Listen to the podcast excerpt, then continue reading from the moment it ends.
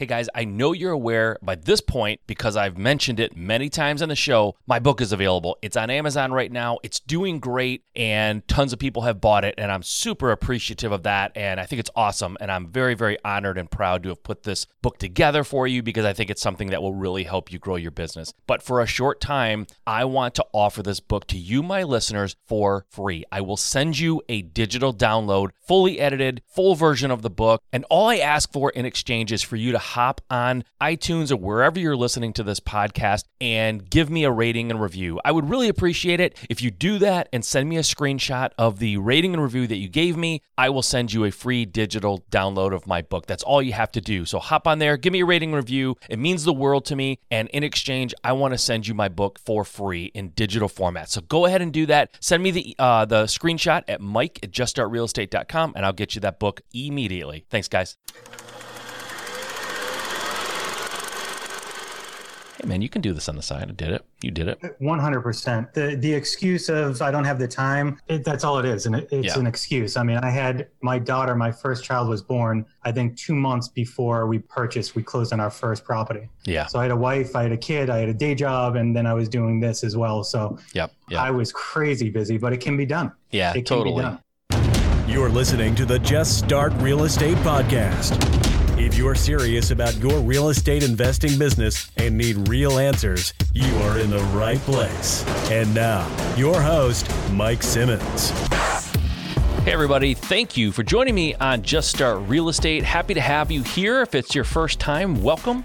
Glad to have you. If you've been here for a while, if you've checked us out before, thank you for coming back. I appreciate that. means we're doing something right, which is good. We're on the right track. All right, guys, today I have a great show for you. I'm not going to spend a lot of time winding up to it because it's a good one. It's a little bit longer, not a lot, just a little bit longer, but there was some really good stuff talked about, and I want you guys to be totally into that. And I want to make sure I stay within the, your commute or whatever, your workout plan that you're doing. Um, so I want to introduce my guest. His name is Justin Silverio. He is the owner of JS2 Homes and Open Letter Marketing. He has been investing in real estate since 2011 with extensive experience in rehabbing, new construction, wholesaling, and multi-family rental properties in and around the Boston area. Justin founded Open Letter Marketing in 2016 with a focus on providing real estate investors with a more effective direct to seller marketing approach than the outdated methods. The company works with hundreds of investors throughout the country and is recognized as one of the top real estate investor marketing companies. Justin is a smart real estate investor, B really good at these tech products, these products that real estate investors need and use. And he's also a really good dude. And he had a little surprise for me when we jumped onto the call before we started recording. He shared with me what he's his latest project that he's been spending all of his time on over the last, well, since the whole year, 2020. And we dive into that quite a bit too, because I, it's exciting and I think you guys are going to really benefit from it. So without any further ado, guys, I give you Justin Silverio. Hey, Justin, thank you very much for doing this. I appreciate you being on, man. I appreciate you taking the time. Thank you. Thanks so much for having me on. This is gonna be great. Yeah, Can't I'm, wait. I'm excited about it. We've known each other for a while. I know you have a lot of cool stuff going on uh, in addition to real estate. So we're going to dig into kind of a lot of that. But why don't we give everyone listening a little bit better sense of who you are? They have a high level view of, of what you've done. Um, but let's maybe even wind the clock back a little bit. Let's talk about before you got into real estate. What were you doing?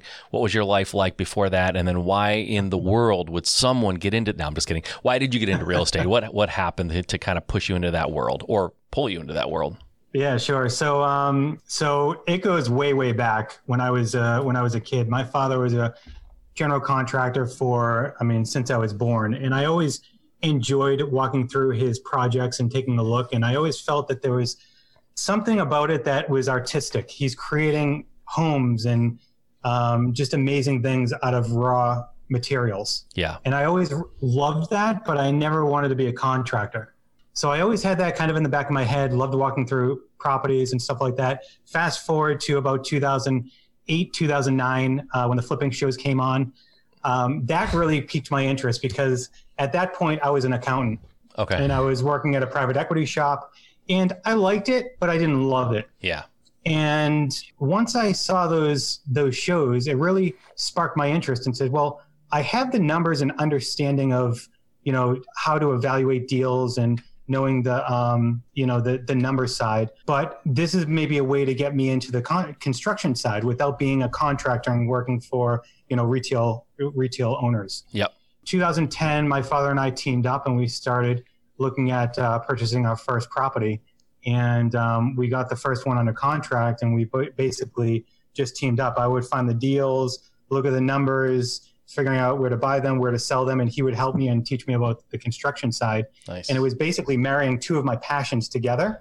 Um, yeah. While still doing my full time job, I was doing this part time, and I absolutely loved it. And the first time I did it, I said, "Man, this is this is what my future is going to look like." Yeah. And um, that's that's how I started. How old were you at that point? Um, so this was what 2010. So I was 30. Okay, so around 30 is when you sort of got into this and yeah. got the bug. It's, it's around the same time frame that I sort of decided that this is what I wanted to do. I just didn't take action quick enough. I, it took me a few years. It's funny you talk about those flipping shows. I remember in 2008, 9, uh, I got married in 2007, and I remember watching these shows with my wife and they started off getting us kind of excited about it and interested, but it sort of, sort of, you know how those shows go, right? It's like yeah. every show is like major stress, and so my wife, my wife would watch these things, and she'd be like, "I like them." And they, they kind of make me excited to do real estate, but they scare me too. Like I'm getting freaked out by all the things that could go wrong. And I'm like, you know what? I guarantee a lot of that stuff's manufactured. But, you know, I always say as once I started flipping houses, I was like, if that, if I was wrong every time I bought a house on the renovation by double, like what it should have been, I would I would be the worst investor in the world. Like these these shows they get on, it's like our rehab yeah. budget is thirty thousand dollars, and then at the end it's like we went to sixty thousand in the rehab and we still made hundred thousand dollars. Like that right. that doesn't work in our market. I know that in Michigan, if you're off by thirty thousand on the renovation, you just paid to renovate that house. you're not making money, but um, that's funny you say that. So around thirty, you and your dad working together. Your dad showing you the biz. So what happened? You flipped. I assume it was a flip you did, yeah. Yes. Yeah. And, first one was a flip. Okay. And, and, it was it was rather a big flip. Um, you know, people get into it and they do just like a you know fluff and buff, but yeah. um, we we had an addition, we had full gut. Okay. We had structural stuff that we had to work with, but yeah. but really at the end of the day, I felt comfortable because he did this day in and day out. Yeah, this is what he did for his construction side. If if I didn't have him, probably take me a lot longer and it would have been, had to have been an easier renovation to, to get into my first deal. Yeah, for sure. A fluff and buff is awesome. I've never never heard that. I, in all these years, I've never heard fluff and buff. I've heard lipstick on a pig, and that's what I came to mind when you were talking about that. Um, that yeah, that's awesome. Having your dad, that's a huge comfort. When you're flipping houses, I mean, you have a couple of fears. Number one, I don't know what I should buy and sell. Like I don't know what it'll sell for, ARV, right? I don't know what to buy for. But then the big unknown usually is the construction. Like, what's the renovation going to yes. cost? And they're just trusting all these like random contractors that they're getting off of Craigslist. You had that comfort level, which is great, mm-hmm. right? So you guys were able to take on something a little bit more challenging, which I wouldn't necessarily recommend when you're it's your first one, unless your dad is a, of you know construction guy, knows what he's doing. So yeah. that's a that's a good thing. So you started off with a with a flip. Now let's just kind of like highlight the next few years, like what happened in your business. Did you just continue to flip and work yeah. your full time job, or how did that work? Yes, yeah. For for the first five years, we were flipping while I was still having a full time job. So that was me, you know, and I and I would be doing marketing um, throughout that whole period of time. So I'd be sending out mailers, and I did, I yeah. started off with direct mail. So I would send out the direct mail.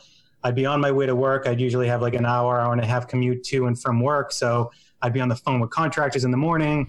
I'd be talking to sellers at lunch, yeah. and I'd be jumping out of like um, work during the day to talk to sellers if they were like really good uh, sellers that called in. Talking to sellers on my way home, stopping by the properties on the the nights and then weekends. Yeah. So it was it was tough. That first five years, that those were some difficult times, but um, they were exciting as well. Yeah, so, I, I, lived yeah. that life almost exactly. I, I, I wasn't a um, I wasn't working in the same industry, but in the automotive industry, kind of mid level management position. And I was man. I mean, at the end, it's kind of I'm kind of embarrassed to say it. It's not great. I wasn't a great employee at the end, but I mean, I was running a full on flipping business before I left my job, yeah. like from my desk at work.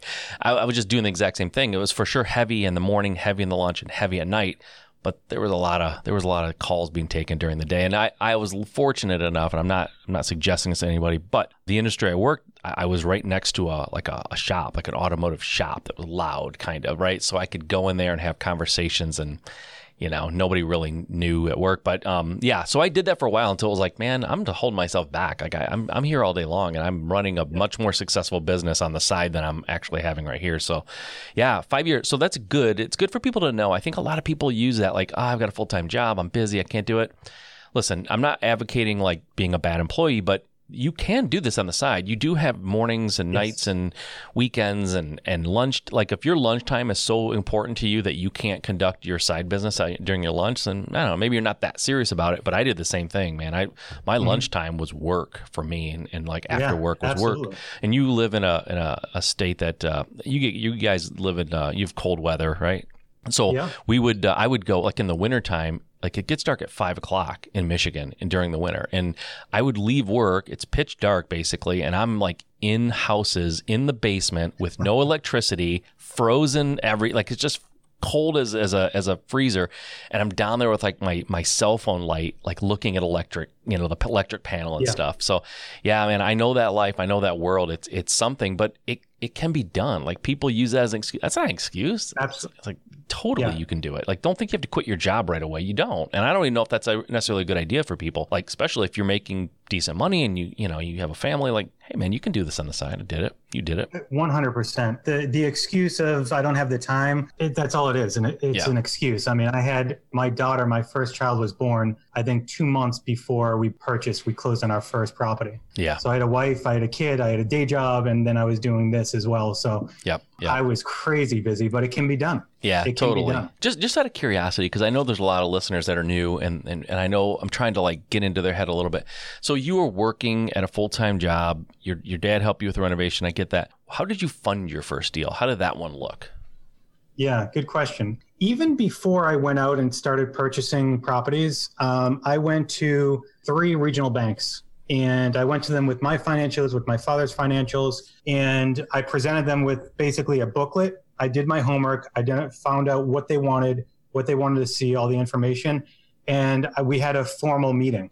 Hmm. And the meeting was to talk about. I had a business plan too. I had, I think, a 50-page business plan wow. of exactly the next five years, what it's going to look like. And I had those meetings with um, three regional banks, and every single one of them after that that meeting they all said we want to do business with you because wow. we see we see exactly what you're doing you're well thought out it's planned you're organized it's very formal we want to work with people like you so so right out of the gates we were fortunate enough to get bank financing and then for like down payment we would fund the down payment for it and ever since then we've been kind of i've always getting bank loans and wow. and my father was with me for the first three years and he's like once you're good and you're you're all set, you're flying. He's like, when you don't need me anymore, just let me know and buy me out of the company and keep going. And he's like, if you want to lend, mo- if you want me to lend you money, that's fine. Um, he's like, I'm just doing it to set you up. So that's, that's awesome. kind of how things went from there. Yeah. So I was yeah. going to ask you a question that I thought I knew the answer to. Now I'm going to ask you, and I, I think I still know, but it's not the same answer. Would you suggest that someone put together a business plan when they're starting out? I would. It worked yeah. for me. Yeah. I, I, the I answer mean, is typically no when I ask people this, but but a lot of entrepreneurs yeah. are not organized and they're not thorough. Yeah. So it's it's a convenient and easy answer to go. You don't need it, and I, I don't think you do need it, but but if but if you have that capacity and you're that organized and you have the wherewithal to to put it together or have it put together, then like you said, you went into a bank. Like what year was this again that you went to the banks for the first time? 2010. See, now that's that's critical because as everyone knows, banks were scared to death of us mm-hmm. in 2010 yep. to death of us. So you going in there and having them all say we want to work with you is 10 times more impressive in 2010 than it would be in 2020 or in 2005. Like 10 times more yeah. impressive. So it really speaks to the power of the approach that you took. And ba- banks do love organization and professionalism, right? So um, mm-hmm. that's huge. It's interesting too because I don't have a lot of people yeah, on who put together business plans. So I like that you have that perspective. And, and really, did I ever? I mean, I don't know how many times I've really looked at my business plan since, maybe one or two times, right? Sure. But even if I just did it to get that bank loan, it was it was well worth it. Totally. I mean, honestly, unless you're a doctor or something, like a lot of times, like a business degree, like go to school and get a business degree. I have a business degree. I hear a lot of people say that like the degree is just the gateway to the world that you want to get into, right? Yeah. You don't necessarily lean on the degree every day of your job. You just you have to have that to, to get the job, right? So I, right. I think it's just it's just a doorway into the world that you wanted to get into, and that's super smart to do that. So let's let's move a little more now in time, and let's go up to like present day. What does your real estate investing company look like? Is your dad still involved? Like, how does that all work? Um, so today, primarily, I'm doing I'm mostly wholesaling. So I actually started renovating properties, and um, just in the beginning, I started renovating entry level homes, then moved up to mid level, then high end, then high end new construction. Oh. And today, what I'm doing is more multifamily condo conversions in the city of Boston. So I am doing some development deals in the city of Boston, but I'm only doing about one or two at a time. Okay. Because they generally take a year, two years to actually go through zoning. Right. And um, get everything finished up. But everything else, I'm wholesaling. Okay. So I've really built out my business to just um, really focus on wholesales. Okay. Right I, didn't even realize you were doing multifamily conversions like that. That's yeah. very cool. Awesome. So why did you switch to wholesaling? You had a flipping business going. Why? I mean, I know you're still kind of in a way sort of flipping yeah. the condos. How are you doing that? Or why did you do that, I should say? Good good question. And it was a tough decision because as I mentioned, I love walking through properties. I love the construction process. I don't necessarily like dealing with contractors. Yeah. but when I when club. I took a when I took a step back and I looked at all right, where am I making um, more money on a dollar per hour perspective? And when I looked at everything, it was like a no brainer that I was making way more money with wholesales for the time that I put into it yeah. than on any re- renovation deals than I did. Yeah. So that's when I made the decision. And not only that, competition was increasing. Mm-hmm. So people were buying properties for much more than I was. So even if they bought it for twenty thousand more than I did, that's my that's already a twenty thousand dollars spread that I can make just by getting it under contract at my price. Yep, absolutely. So right out of the gate. So competition and where my highest dollar per hour was, that's when I shifted. And that's why I only take on renovation deals or development deals in Boston because those deals are like really high six figure, seven figure deal profit deals. Okay. Uh, yeah, that that makes sense. That's smart. It's very analytical. Very, you know, you, you, just sort of looked at where you were making your money and and and the return on your time and all that. And that's that's super smart. Not everyone, you know, a lot of people don't do that. They don't really consider time as being something that's you know a, a currency or valuable to them. All right, so you're you're a successful house flipper. You're a successful wholesaler. You're doing these conversions, these multifamily to condo conversions, which is totally cool. And we could probably dig into that for an hour. But I want to shift gears a little bit because one of the things that sort of put you specifically on my radar was something outside of flipping houses and wholesaling houses. It was that you have other interests and other companies that you run that that take up a lot of your time and are very interesting. And one of them being, and the one that I was hit my radar first was uh, Open Letter Marketing. Your company called Open Letter Marketing. Why don't we tell everyone what that is, what that means, and and why they should even care? Sure. Open letter marketing was basically created to provide real estate investors with direct to seller marketing. Again, as I mentioned, I started off uh, with direct mail. And I, just like I'm very analytical in the business, I'm very analytical on my marketing and understanding what is working, what isn't working, uh, tweaking things so I really stand out from my competition. And when in 2016, I looked back at everything I did, and I was getting really good results on my marketing. And I said, all right. And I looked at what other people had to offer on the market. And everything was basically like yellow letters or very standardized. Everybody copied everyone. And I said, all right, this, the products that I'm using, and I did a huge test. My, pro, my marketing campaigns were getting a 26.7% increased response rate over like a yellow letter campaign. Okay. And when I looked at that, I said, all right, I know I have something that works much better and there's nothing on the market that offers this. And if I was a real estate investor and I didn't have the opportunity to do this this testing, I would want a product like that that would get me better results and all of sure. all of that. So so that's when I decided to start open letter marketing and really test and track everything that works. And if it does work in my real estate investment business, offer it to my customers. Okay. So I'm almost testing before I'm providing the sure. the resource everything to my customers to make sure that it is working properly. So like bullet point version, what what is it that you do that other and I won't name them. I won't name your competitors. You know who they are. Yeah, yeah. What are you doing that would, if someone said, I'm trying to choose between you and three other companies that theoretically are your competitors, why, why you specifically? What are you doing they're not doing, or what are you doing better that they're doing? Um, a couple of things. So we look at the very fine details, right? All of my other competitors, they're just doing, you order a product, they send it out. We actually have like marketing campaigns where there's a sequence of letters that you go through because in my experience, when you just send the same letter over and over, you'll get okay results, I guess. But what I found to work much better is when you have a proper campaign where each letter builds off the prior one. So it's almost like you're building a conversation with the seller and you do it in a specific way. So as they go through the campaign, they learn more about you.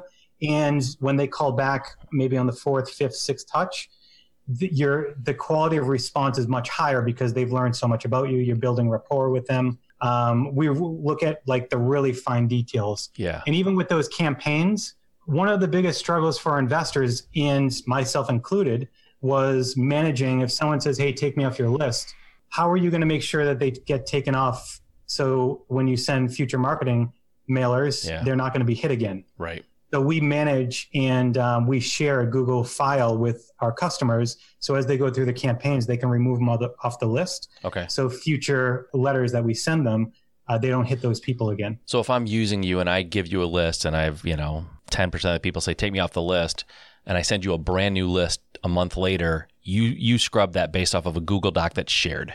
Yeah, you don't even have to remove them off your own list. You just remove them right from the Google Drive Right. Right. file, and you don't even have to do anything. We already we're going to pull that list next month, and they won't be on the list. So every time you send mail out for me, you're going back and scrubbing this master Google list. Okay. Exactly.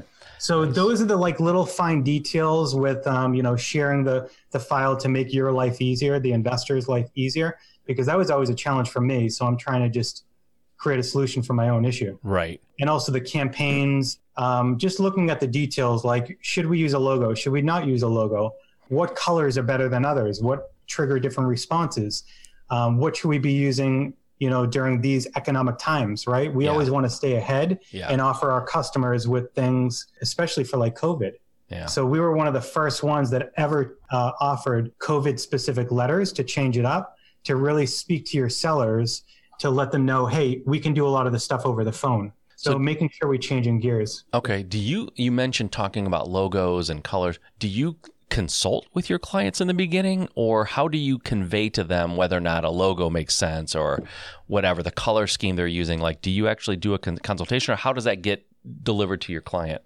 all of our so all of our stuff is very unique like if you looked at any of our envelopes they're oh, i have some over there but they're um, they're very unique colors and looks and patterns Okay. so they have different envelopes to choose from as far as the logo yeah i mean i'm a big proponent of uh, using a logo if they call in and that's one other thing a lot of our customers call in first before they order Yeah. and our marketing people um, and our salespeople are well versed because I share everything that I'm doing, Okay. so they know exactly what I'm doing, how it works, Gotcha. so they can provide that str- uh, strategic approach. Okay, so you do give them some guidance when they call Yeah. in and kind of become a client with you. Cool.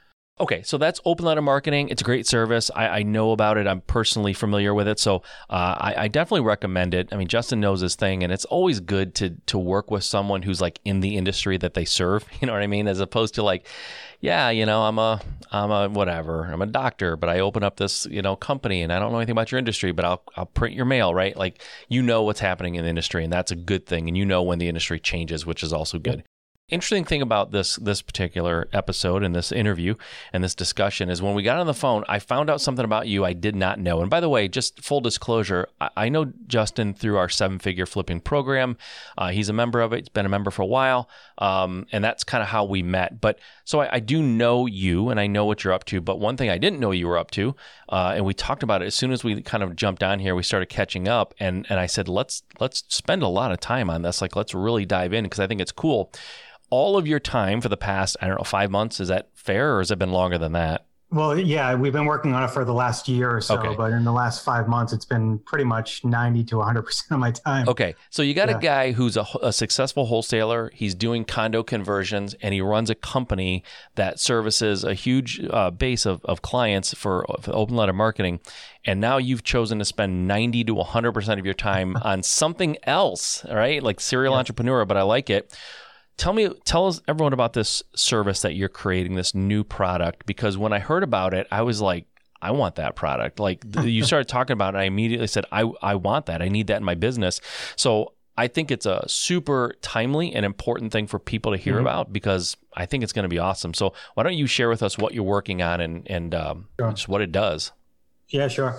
So again, my goal is always to how can I improve? How can I truly make an impact and provide value to as many real estate investors as I possibly can? And in the last four or so years with open letter marketing, what I found is like real estate investors, they are good at what they do, but they are not necessarily marketing experts.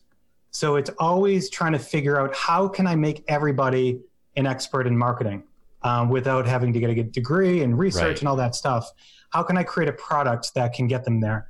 You know, after talking to tons of customers and even just figuring out how I can systemize my own process Yeah. because my Excel spreadsheet it's it's a very advanced spreadsheet that shows you all the different lead types and the campaigns and all this stuff. Yeah. So I said, how can I do this and make it very easy for somebody um, and create a, a software? So about a year ago, that's when I started to kind of um, develop my own software. That's basically a lead and marketing management system that will allow people to either purchase or import lists, all their lists into this system. It will stack the lists on top of each other to identify, you know, if certain properties are on multiple lead lists. hmm Um, and you can also identify the quality of a list when you import. So, for instance, like a driving for dollar list for me is a really high quality lead versus an equity list is like low quality lead. Okay. So, as you're importing these different lists and identifying the quality and its stacking, now you can really get amazing information that most investors don't know, have right now. Is where are my high quality leads, medium quality leads, and low quality leads? And now, once you have a good understanding and have that information, you can start creating marketing campaigns for each of those buckets. So, for me, instead of spending 100% of my marketing dollars evenly across my leads, Yeah. I'll I'll attribute 60% to my high quality leads, 30% to my medium quality, and 10% to my low quality. Okay. L- Let me let me ask, let me jump in real quick because I have a question. This seems like sure. ultra ultra critical factor in all of this is, and I don't mean like the secret sauce, but in like a general terms, how is quality? Is it how subjective is that, and and how that that seems like it's everything, right? You're you're everything's hinged on the quality of the lead. Yep. How is that determined? I give you a bunch of like uh, r- lists that I have and some driving for dollars, and I just sort of give you this jumble. How do you know what's quality? It, it is it is subjective. So you're actually the user is identifying the quality. Okay. Okay. So um, we have recommended quality um, rankings for each different type of lead list. Okay. but ultimately it's it's based on user because for me you know there are certain lead types that work really well for me and other ones and those same lead types won't work well for other people depending okay. and it's really hinged on not only geographic but it's also investment focus Yeah. um, that changes Yeah. So you're you're asking folks when they when they come on board, you're saying basically where have you had your success or which li- which lists do you feel are like your best lists? Yep. Okay. Awesome. That makes sense. So does every list I give you get stacked, or do we stack them in groups? Like, hey, this is my equity list. I love this list, and you you kind of stack that one, and here's my driving for dollars list. Stack it differently. On import everything gets stacked on top of each other Okay. so when you go to look at your leads you can see all the different lead types that it's on Okay. Um, so it's on. So you can either do filters and say, show me all the leads that are on four or more lists. On import, it's also going to identify vacant properties, absentee-owned properties, multi-property owners. it's going to identify that the system does- identifies that. Yeah. So I, all okay, so I can give you a list of hundred thousand properties or names, and you can tell me how many of those are vacant. Yep. Okay. Yep. And on a monthly basis, we'll we'll do a new vacancy check every single month because new properties might get on that list, and it will notify you of the new leads that are now vacant. So all of this is like, is there like a dashboard or something, or is Yes. there some sort of user interface? Okay, so Yep. I, I up all these. So what's interesting to me, the concept. Well, there's a lot about it that I like, but one of the things I like is we all know what CRM is, right? Everyone has like their their um, you know their client relation management uh, management software. Like I get leads in, I put them in my CRM, and like that's how, that's how I know who I've talked to but I never hear anybody talking really about marketing management. You know what I mean? Like, how do I? And as a guy who's done the marketing for his his company for a decade or more, I know that that can be kind of a mess. It can be a little bit, you know. And, and let's listen, entrepreneurs are not by nature we're not super detail oriented so it ends up being like a weird hodgepodge and then and i've done this i'm talking about things that i've been guilty of you start doing marketing because it, you don't have to think about it. So you just do the same thing you did last month, right? Like I mm-hmm. marketed to this list and I got, you know, X amount of deals. And it's like, ugh, I don't know how to stack lists. I don't know where to go. Like I'm just going to market to the same list, right? I'm sure mm-hmm. there's somebody on there that I didn't get or something. So you end up doing like lazy marketing. You market out of convenience instead of out of like strategy. Like you're not really knowing what you're doing. You're just kind of doing what you always done. And I've been a, I'd say guilty. I, I think that whole like sending a different marketing piece every time in, in all fairness, there's probably some debate there.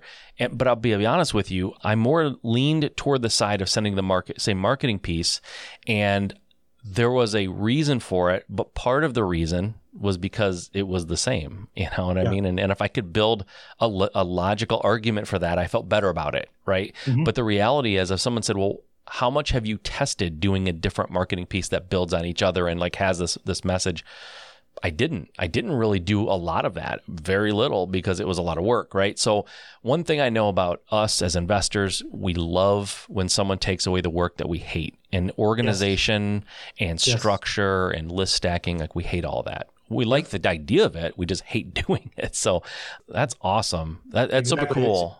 Yeah, it's just trying to build the tools to make free up everybody's time and and like the other big piece is like marketing for most investors is disjointed. You have your Yeah. direct mail house, you have, you know, text messaging service, you have ringless voicemail, everything's disjointed different systems.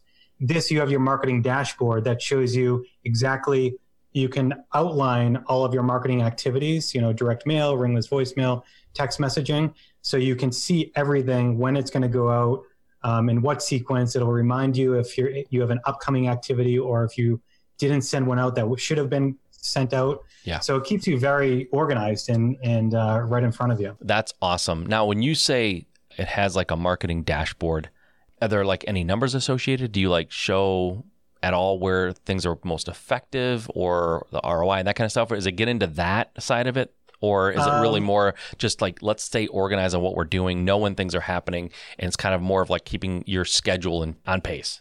Yeah, for most of it, it's it's for scheduling.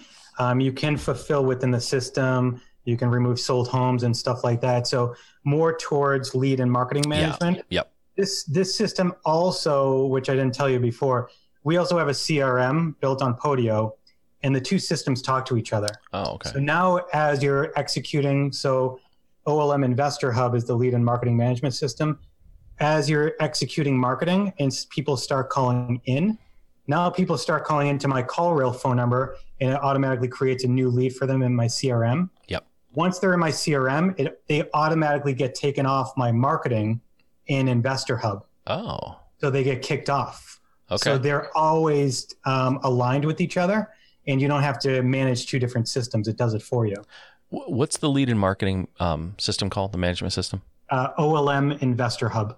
Okay, I'm just making a note here. Okay, OLM Investor Hub. All right, we'll have all this in the show notes, guys, for the record. So, um, is there a URL or where can people go and check this out? And for that matter, Open Letter Marketing, like where can they check this stuff out? They can go directly to olminvestorhub.com. OLMinvestorhub.com.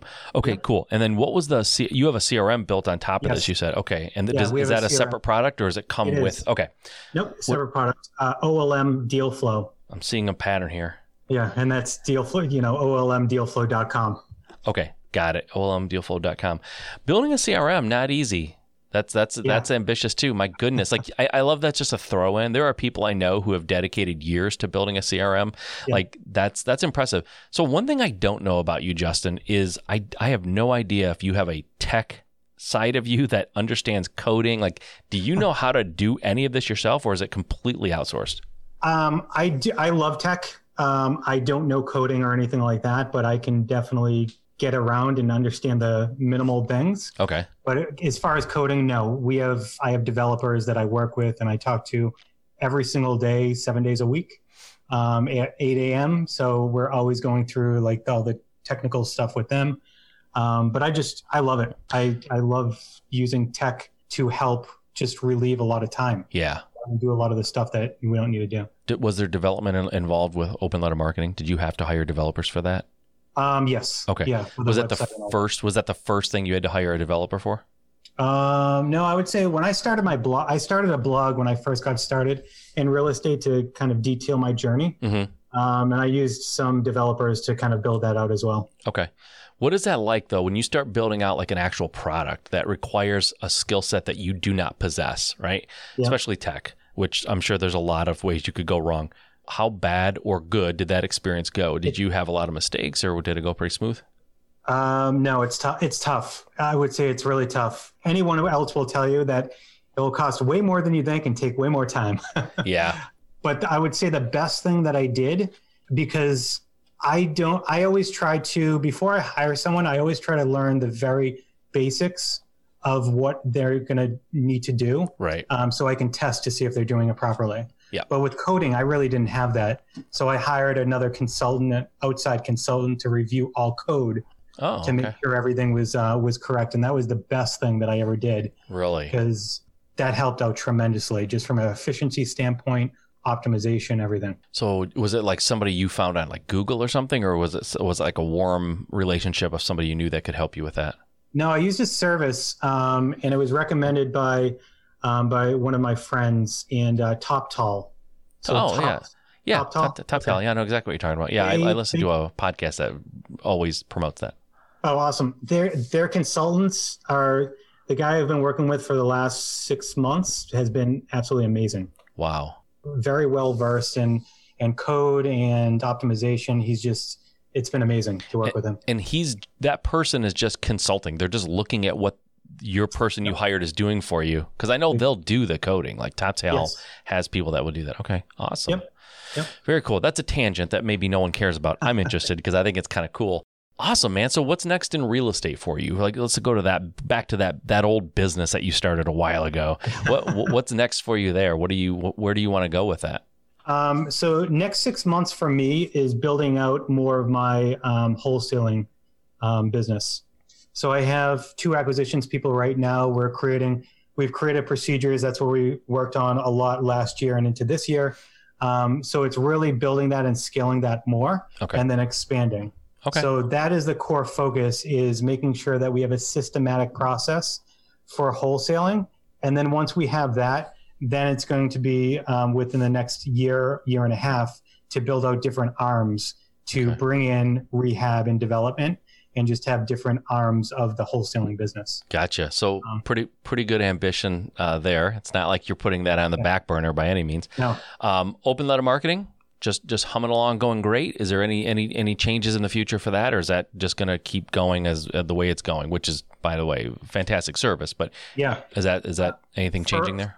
Yeah, for for us, we're getting more tech, um, right? So Investor Hub and Deal Flow, much more tech based. Um, we're we're being much more of a technical side Okay. of things when it comes to direct to seller. Um, to get people to leverage software to implement, we're still doing direct mail and all of that, and working with you know some of the top coaches around the country and to help fulfill. But for me, it's always being on the front lines. I always want to engineer new things that will get people better responses when competition increases, Right. how things pivot. I always want to be on the very front lines. So we're always testing new products, like we're testing uh, augmented reality direct mail pieces. Mm. So basically, it's a, it's like a QR code that's on your your letter, Okay. and when you take your phone and you take the um, the camera, Yeah. put it over that QR code, um, they can click a button, and now a video will start playing, and it will be me talking. Hey, uh, my name's Justin. I'm interested in buying your house.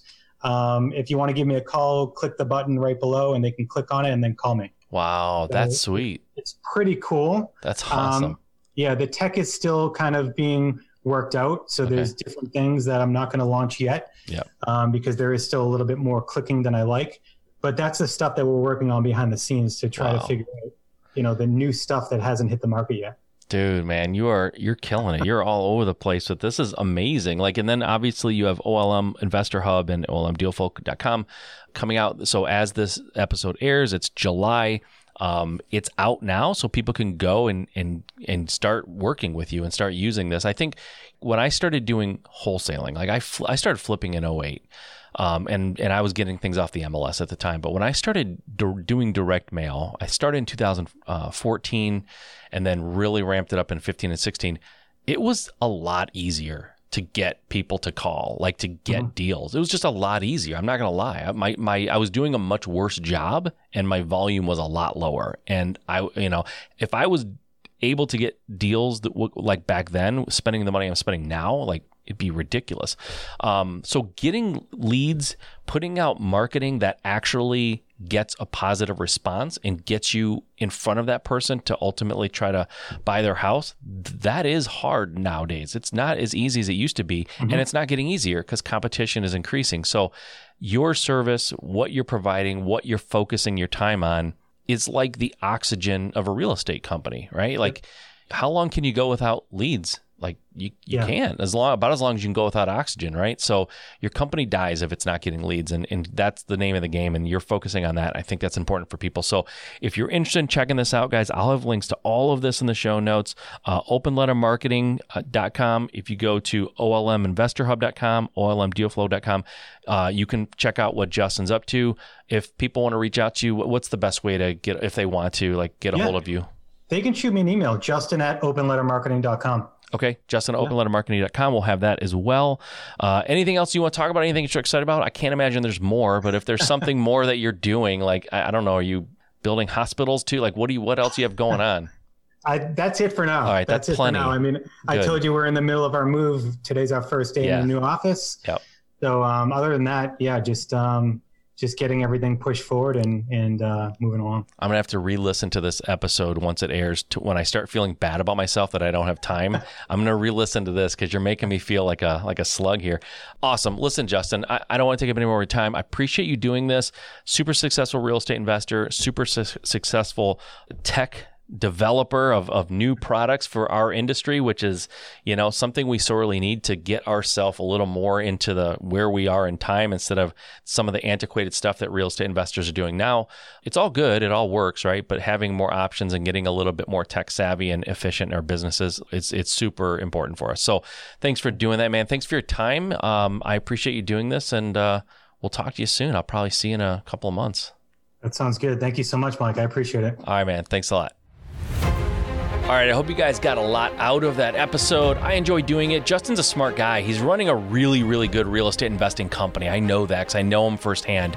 And uh, Open Letter Marketing is a great service uh, that I know uh, is helping a ton of people. So his new product, OLM Investor Hub uh, and OLMDealFlow.com, those are going to be amazing. And I wasn't kidding. I told him after the uh, after the interview stopped that I'm serious about this. I, I really would love to take a look at this product that helps with marketing management side of things, like stacking the lists and just understanding what you've been sending out and, and what's coming up, and just having that that level of uh, of organization that a lot of us don't have. So, if you're serious about your business, guys, you you have to use tools that help you become faster and better and more lean and more efficient, and ultimately save you money because you're getting faster and leaner and more efficient. So if you set goals for 2020, you've got about half the year left to make those happen. Maybe not even quite half to make them happen. So get out there and get going and use products and services that help you get there. All right, guys, until next time, if you really want this, if you really, really want this, get out there and just start. All right, guys, make today a great one. We'll see you next time.